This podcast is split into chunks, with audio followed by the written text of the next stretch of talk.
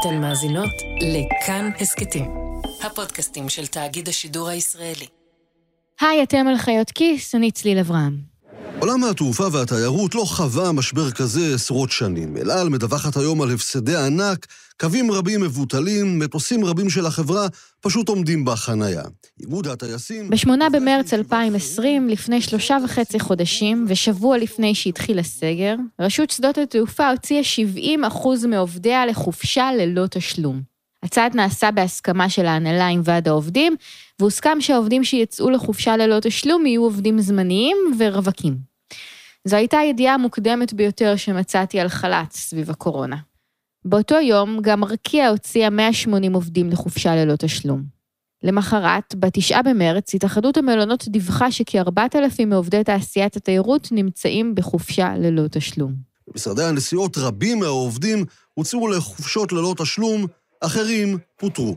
התמונה אה, עגומה מאוד כרגע, 40 אחוז אה, מהעובדים בענף הזה, שמונה כ-7,000 איש, כבר הוצא לחל"ת, עוד 20 אחוז. היום שיעור האבטלה עדיין קרוב ל-21 אחוז. 650 אלף עובדים עדיין בחל"ת.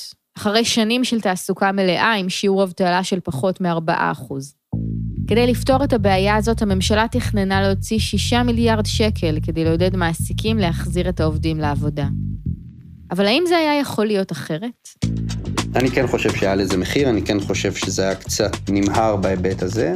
אני חששתי שאחרי שיעלם הכורח הקיצוני, הזמני יהפוך לקבוע. הבנו שהסיפור הזה הולך להיות בממדים הרבה יותר גדולים ממה שמישהו חשב. בימים האחרונים שלפני הסגר, כשהמדינה הלכה ונסגרה והמשבר הכלכלי העצום הלך והתהווה לנגד עינינו, התקבלה החלטת בזק אחת. החלטה אחת קטנה, כמעט בירוקרטית, שתפקידה היה להגן על שוק העבודה מפיטורים. החלטה לאפשר למעסיקים להוציא עובדים לחופשה ללא תשלום במימון המדינה. מה שהיה אמור להציל את שוק העבודה מפיטורים המוניים ולהגן על העובדים, הפך לתמריץ עבור מעסיקים וחברות לשחרר הביתה בלי לחשוב מאות אלפי אנשים. אז השבוע בחיות כיס על החלטה אחת שהתקבלה בתחילת המשבר במשרדי הביטוח הלאומי, ואולי שינתה את שוק העבודה הישראלי לזמן ארוך מאוד.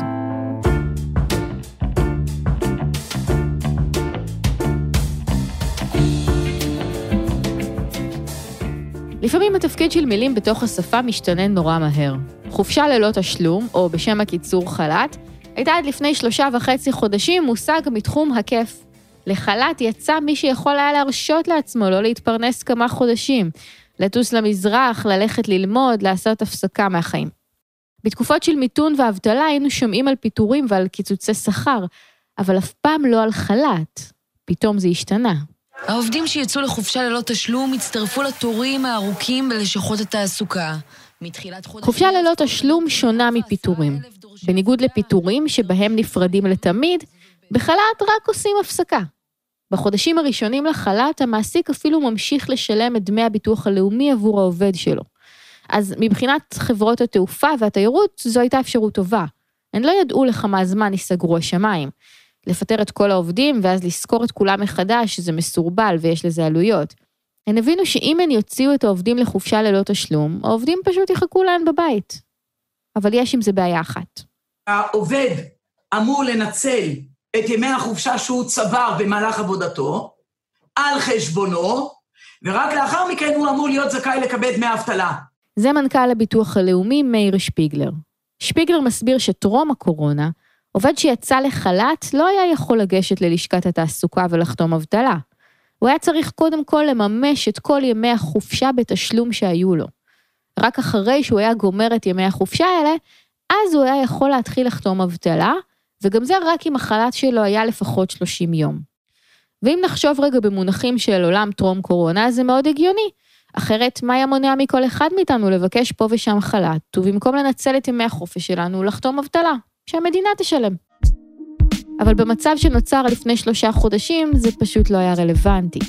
המדינה סגרה את הגבולות ואת המסחר, והכריחה את מקומות העבודה להיסגר ואת העובדים לא לעבוד. תארו לכם שבנוסף לכל זה, היא גם הייתה אומרת לעובדים, עכשיו לא רק שאיבדתם זמנית את עבודתכם, גם צאו לחופש על חשבון ימי החופשה שלכם. לשפיגלר זה לא נראה. המערכת השלטונית כפתה על העסקים להפסיק לתפקד, ועקב כך אותם עובדים הוצאו החוצה בעל כורחם משוק העבודה. מה זאת אומרת הוא ינצל את החופשה שהוא צבר? הרי הוא לא יצא לחופשה ללא תשלום כי הוא רצה, פשוט נכפה עליו. הדבר הזה הוא לא בא מתוך בחירה חופשית שלו. לא יעלה על הדעת שיהיה ניצול של זכות שצבר אותה העובד לטובת צרכים של מערכת אחרת. עם תחילת המשבר, שפיגלר, שאיתרע מזלו להיות בתפקיד מנכ"ל הביטוח הלאומי בזמן משבר התעסוקה הגדול בתולדות המדינה, פעל להרחבת הזכאות לדמי אבטלה. למשל, לפי החוק, רק עובדים שעבדו 12 חודשים מתוך 18 חודשים לפני שפוטרו, היו זכאים לדמי אבטלה. אבל בקורונה זה קוצר לשישה חודשים. והוא קיבל עוד החלטה. הוא הרחיב את הזכאות לדמי אבטלה גם לעובדים שהוצאו לחל"ת ולא מיצו את ימי החופשה שלהם. במילים אחרות, המעסיק שלך הוציא אותך לחל"ת ויש לך 12 ימי חופש שעוד לא מיצית, לא נורא, הם נשמרים בצד ואתה יכול לחתום אבטלה מיד. ההחלטה של הביטוח הלאומי הוטטה למעסיקים, חכו, אל תפטרו את כל העובדים שלכם. אתם לא חייבים לעשות את זה. במקום לפטר את כולם, תוציאו אותם לחופשה. אל תסיימו את יחסי העבודה, פשוט תפסיקו לשלם שכר. אתם אפילו לא צריכים להוציא אותם לחופשה בתשלום קודם. אתם פשוט יכולים להוציא אותם לחל"ת והם יקבלו דמי אבטלה. הוצאות השכר שלכם יקטנו, אפילו יתאפסו, וזה לא יעלה לכם כמעט כלום. והאיתות הזה יתקבל היטב. על פי אמיר חייק, מנכ"ל התאחדות המלונות, זו הייתה הסיבה שתעשיית התיירות התחילה להוציא לחל"ת במקום לפטר בהיקפים גדולים. ב-11 במרץ, 80% מעובדי אל על הוצאו לחל"ת, אבל זה לא עצר שם. ב-14 במרץ הוחלט על סגירת הקניונים. באותו יום, 6,000 עובדי קסטרו הודיז הוצאו לחל"ת. למחרת הוצאו לחל"ת עובדי איקאה, פוקס והמשביר לצרכן. בשבוע שלאחר מכן, כלל ביטוח, סלקום, רשת 13, ידיעות אחרונות, ישראכרט, הפניקס, הוט, בזק והראל הוציאו עובדים לחופשה ללא תשלום. בימים האחרונים של מרץ נרשמו כל יום בלשכת התעסוקה יותר מ-20 אלף מובטלים חדשים. מספר המובטלים עקב המשבר הכלכלי ממשיך לטפס. מיליון 141 אלף 998 ישראלים ללא עבודה. 90 אחוז מהם בחופשה ללא תשלום. וזה כשלעצמו היה הקטסטרופה. אבל מה שעוד יותר קטסטרופה, הוא שהמספרים האלה לא יורדים. לפי הערכות של כל הגופים הכלכליים המרכזיים, לא כולם יחזרו לתעסוקה, והאבטלה תישאר גבוהה יחסית גם בחודשים הבאים. זה כפיר בץ, כלכלן מאגף הכלכלן הראשי במשרד האוצר. כפיר וכלכלנית נוספת, קטיה מזירוב, פרסמו בתחילת החודש סקירה של העובדים שיצאו לחופשה ללא תשלום. שיעור העובדים שהוצאו לחל"ת גבוה במיוחד בקרב חרדים, נשים וצעירים. חסרי השכלה אקדמית הוצאו לחל"ת יותר מבעלי תארים. ובקרב העשירונים הנמוכים יש יותר משפחות שבהן שני בני הזוג בחל"ת. השכר הממוצע של עובד שהוצא לחל"ת הוא 6,300 שקלים לחודש, נמוך בהרבה מהממוצע במשק, שהוא בסביבות 10,000. המשמעות, לפי חוקרי הכלכלן הראשי, ש... החזרת העובדים האלה למעגל תעסוקה יכולה להיות קשה יותר.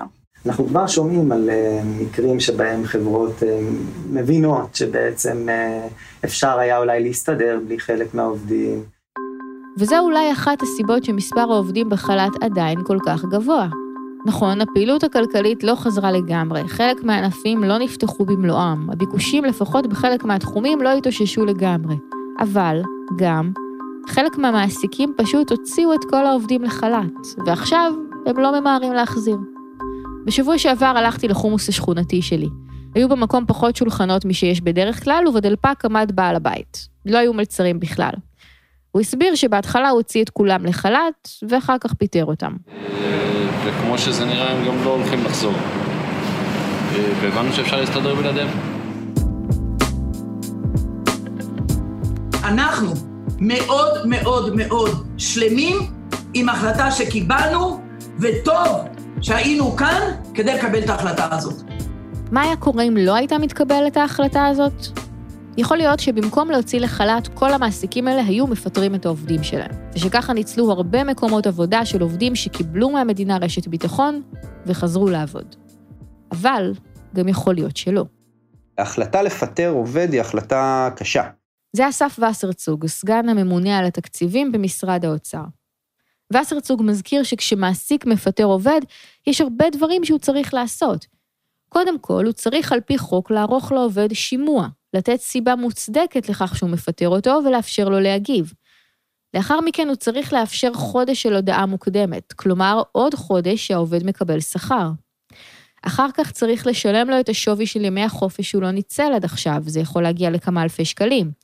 וצריך גם לשלם לו דמי ההבראה שמגיעים לו, אלה שלרוב משולמים כל קיץ, זה יכול להגיע ל-2,000 שקל. ברוב המקרים המעסיק יצטרך לשלם גם השלמה לפיצויי פיטורים, משהו שגם יכול להגיע לכמה אלפי שקלים ואפילו יותר, תלוי בוותק. עבור עובד שמרוויח את השכר הממוצע במשק ומפוטר נניח בסוף מרץ, המשמעות של פיטורים יכולה להיות למשל 14,000 שקלים שהוא היה מקבל בסוף אפריל.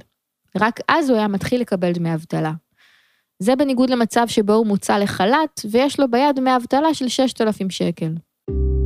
ואני מרשה לעצמי להניח שעבור רבים מהמעסיקים יש לפיטורים גם מחיר פסיכולוגי, שרבים מהם לא רוצים לפטר את העובדים שלהם. בסוף אתה מניח כעסק שהמשבר ייגמר ותצטרך לחזור לעבוד. ואז יש עלויות גיוס, אתה צריך לחפש עובדים, לגייס אותם, להכשיר אותם. עלויות הגיוס האלה הם גם, יש להם איזושהי עלות מסוימת, איזשהו ערך מסוים בפני המעסיק. העלויות של הפיטורים ומשך הזמן שהם לוקחים גורמים לזה שהלחיצה על הדוושה של הפיטורים תהיה קשה יחסית. שמעסיק יחשוב פעמיים אם הוא חייב לפטר עובד, אם הוא יכול להסתדר בלעדיו. אבל במקום זה...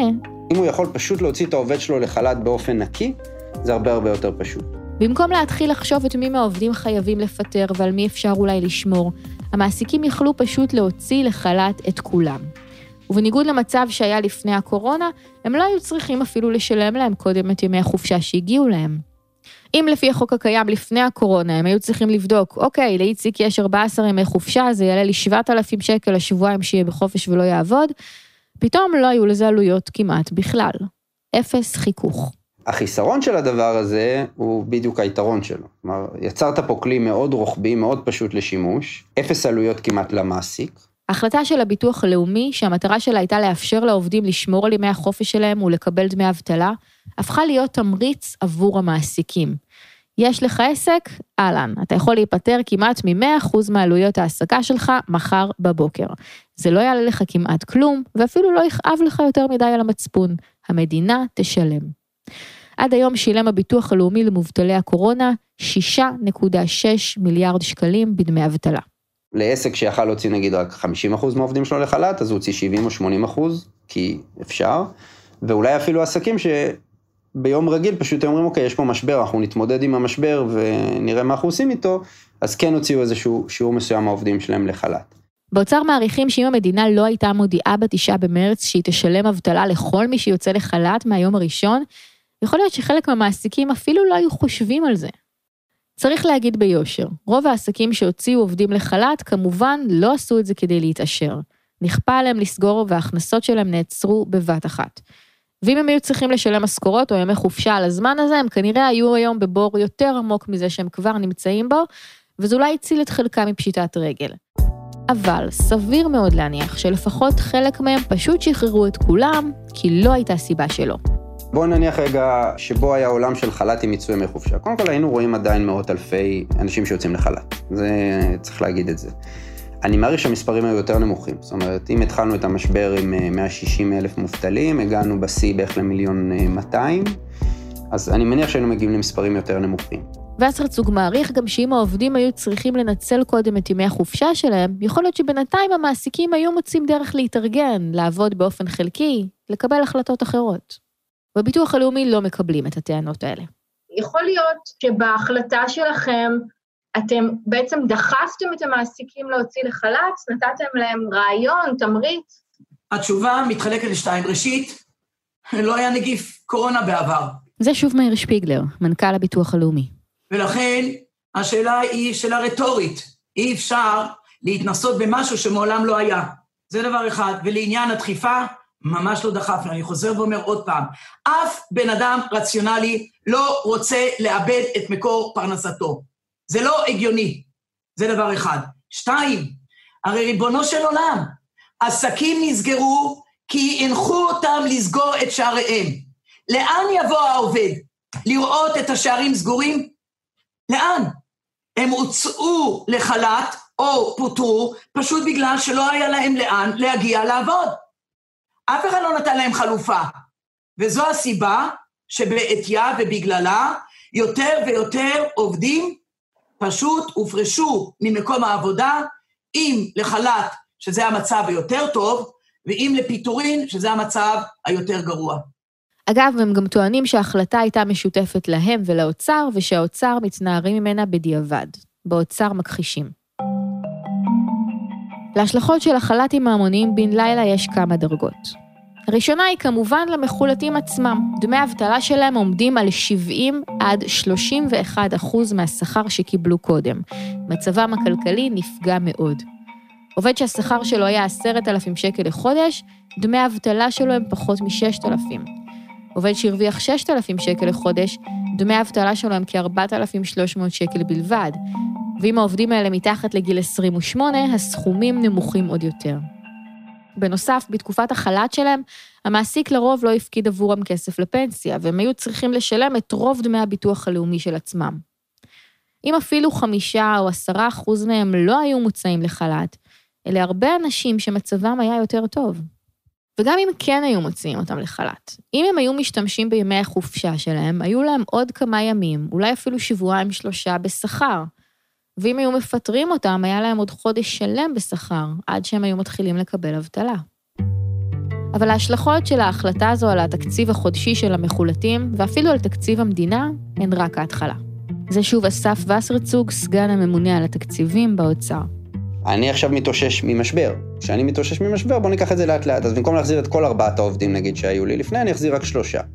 ואם בינתיים הוא רואה שהוא מסתדר, אז הוא דוחה את החזרה של העובד הרביעי. עוד שבוע, עוד שבועיים, עוד חודש, עד שהוא, את יודעת, יגיע למצב שהוא חייב להחזיר אותו. וזה הדבר המדאיג באמת. אחרי שמעסיקים הוציאו את כל העובדים שלהם לחל"ת, הם החזירו רק חלק. הם פשוט מנסים להסתדר עם פחות אנשים.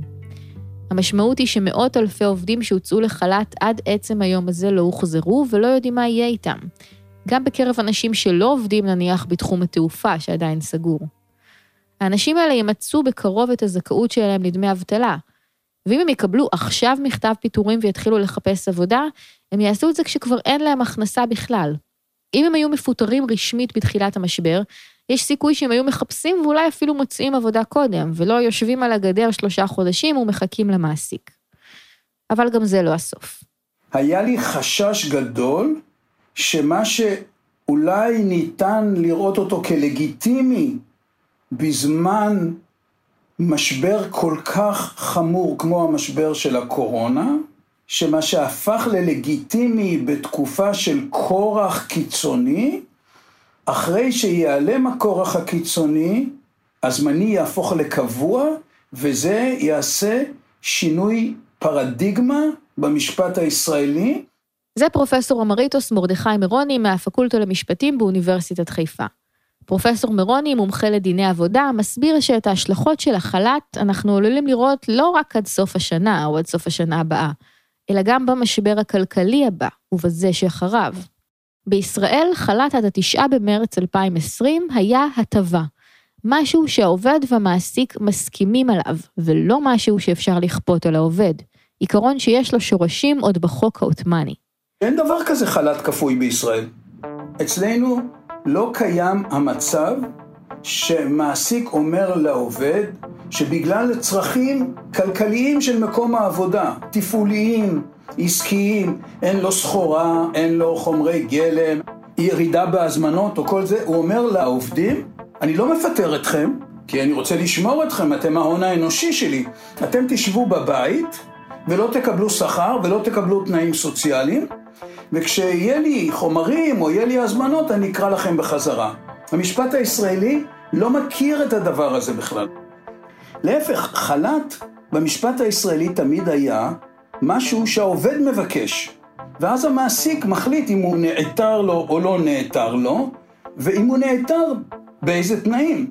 במילים אחרות, קרה פה תקדים. כמה חברות תעופה החליטו להוציא את העובדים שלהן לחל"ת כפוי, דבר שלא היה קיים בכלל בשוק העבודה הישראלי קודם לכן, או לפחות לא בצורה נרחבת. הביטוח הלאומי אמר, יאללה, עלינו. ההסתדרות אפשרה את זה, גם בתי הדין לעבודה, ואף אחד לא עצר בשום שלב ואמר, רגע, אין כזה דבר, תמצאו פתרון אחר. אני חושב שגם המעסיקים וגם המדינה חשבו בחשיבה בינארית. כאילו הדבר היחיד שיש זה להוציא לחל"ת, אבל יש עוד כל מיני אלטרנטיבות שהיו יכולות להיות. היו יכולות להיות אלטרנטיבות של הורדת שכר וצמצום משרה ודוגמה אישית של הבכירים וחל"ת גמיש וניוד עובדים ואימוץ מה שקרה בשירות הציבורי של האפשרות לצאת לחופשה ואולי לקחת חופשה על חשבון שנים הבאות. אבל מה שקרה, אף אחד לא הסתכל על האלטרנטיבות האלה. למירון יש עוד הצעה, לאפשר למעסיקים להוציא עובדים לחצי חל"ת, כלומר להוריד אותם למשרה חלקית, כשעבור שארית המשרה הם יקבלו דמי אבטלה. מבחינת הביטוח הלאומי, כפי שאני מבין אותו, זה או שאתה בחל"ת או שאתה לא בחל"ת. אתה לא יכול להגיד, אני בחל"ת בחצי משרה. בעולם יש מודלים נוספים. בגרמניה למשל, אפשרו לעשות את מה שמירוני הסביר קודם. המעסיקים יכלו להפחית את אחוזי המשרה של העובדים, נניח לחצי משרה, ועבור החצי משרה השני, זה שירד, הממשלה שילמה לעובדים 60% מהשכר. בדרך הזו ההעסקה נמשכת, המעסיק נהנה מירידה בהוצאות השכר, אבל הוא לא מתרגל להסתדר בלי העובדים שלו. הוא מפטר רק את מי שהוא באמת חייב, ושאר העובדים שומרים על מקום העבודה שלהם עד יעבור זעם. בגרמניה העובדים יכולים גם לעבוד שעות נוספות ללא תשלום ולצבור קרדיט, כשבמקרה של משבר הם יכולים למשוך את הקרדיט הזה בצורת שכר, לבחירתם או לבחירת המעסיק אם הוא נקלע לקשיים.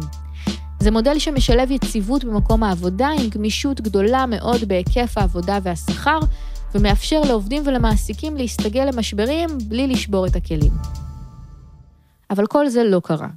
וכיוון שמשפט מתבסס על תקדימים, המשמעות היא שיש סיכוי טוב שבמשבר הכלכלי הבא, החל"ת הכפוי יחזור שוב, ושבכל פעם שכל מעסיק בישראל יראה ירידה בהכנסות שלו, הוא פשוט יודיע לעובדיו שהם יוצאים לחל"ת. זו בעצם פגיעה בביטחון התעסוקתי של כולנו. וזו לא שאלה תיאורטית. במקרה של סגר נוסף, זו תהיה החלטה שתחרוץ את עתיד שוק העבודה. אני מאוד חושש, גם מהניצול לרעה וגם שהזמני יהפוך קבוע. לפי דעתי אנחנו עוד לא התחלנו להבין את הפגיעה שנגרמה לעובדים כתוצאה מההוצאה לחל"ת, ובמיוחד פגיעה לא פחות זה שחלק מהעובדים פתאום קיבלו לייבל, קיבלו תווית שהם עובדים חיוניים, ואחרים בארגון קיבלו תווית של עובדים לא חיוניים.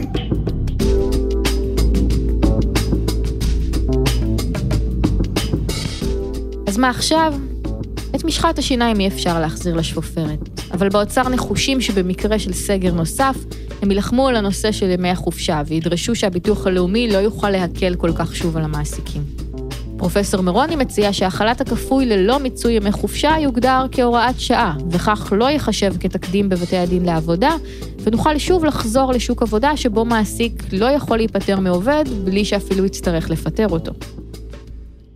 בשנה שעברה הזמנו את מאיר שפיגלר, מנכ"ל הביטוח הלאומי, להתראיין אצלנו בחיות כיס. לקראת הראיון ביקשנו מחברי קבוצת הפייסבוק שלנו לספר לנו על המפגשים שלהם עם הביטוח הלאומי, לטוב ולרע. שפיגלר הגיע מלא אנרגיה. כל חוויה שלילית שסיפרנו לו, כל ביטוי של התעמרות או אטימות, הוא הבטיח לתקן. הוא חזר שוב ושוב על כך שהביטוח הלאומי צריך להיות בצד של האזרחים, שהוא יודע שיש הרבה מאוד דברים לתקן, שהרבה שנים דברים לא פעלו כמו שצריך, ושהוא לא ינוח עד שהוא יפתור הכל. הוא באמת היה מלא כוונות טובות. ואני חושבת שגם ההחלטה הזו, לפרוס ברגע של משבר כלכלי גלובלי חריף ופתאומי, שמיכת ביטחון מתחת לעובדים ולמעסיקים, ולהגיד, יהיה בסדר, אנחנו נשלם, הייתה החלטה שנבעה מכוונות טובות, מכבוד למבוטחים ומרצון להעניק תחושת ביטחון לישראלים. אי אפשר לדעת מה היה קורה, אבל הכוונות הטובות הפכו להיות כנראה תמריצים שהתוצאה שלהם מאוד שלילית.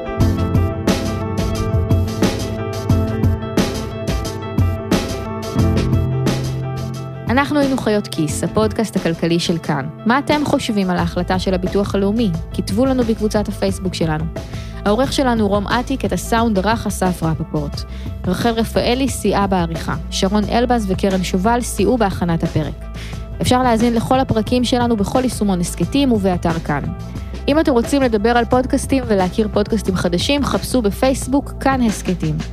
אני צליל אברהם, תודה רבה שהאזנתם.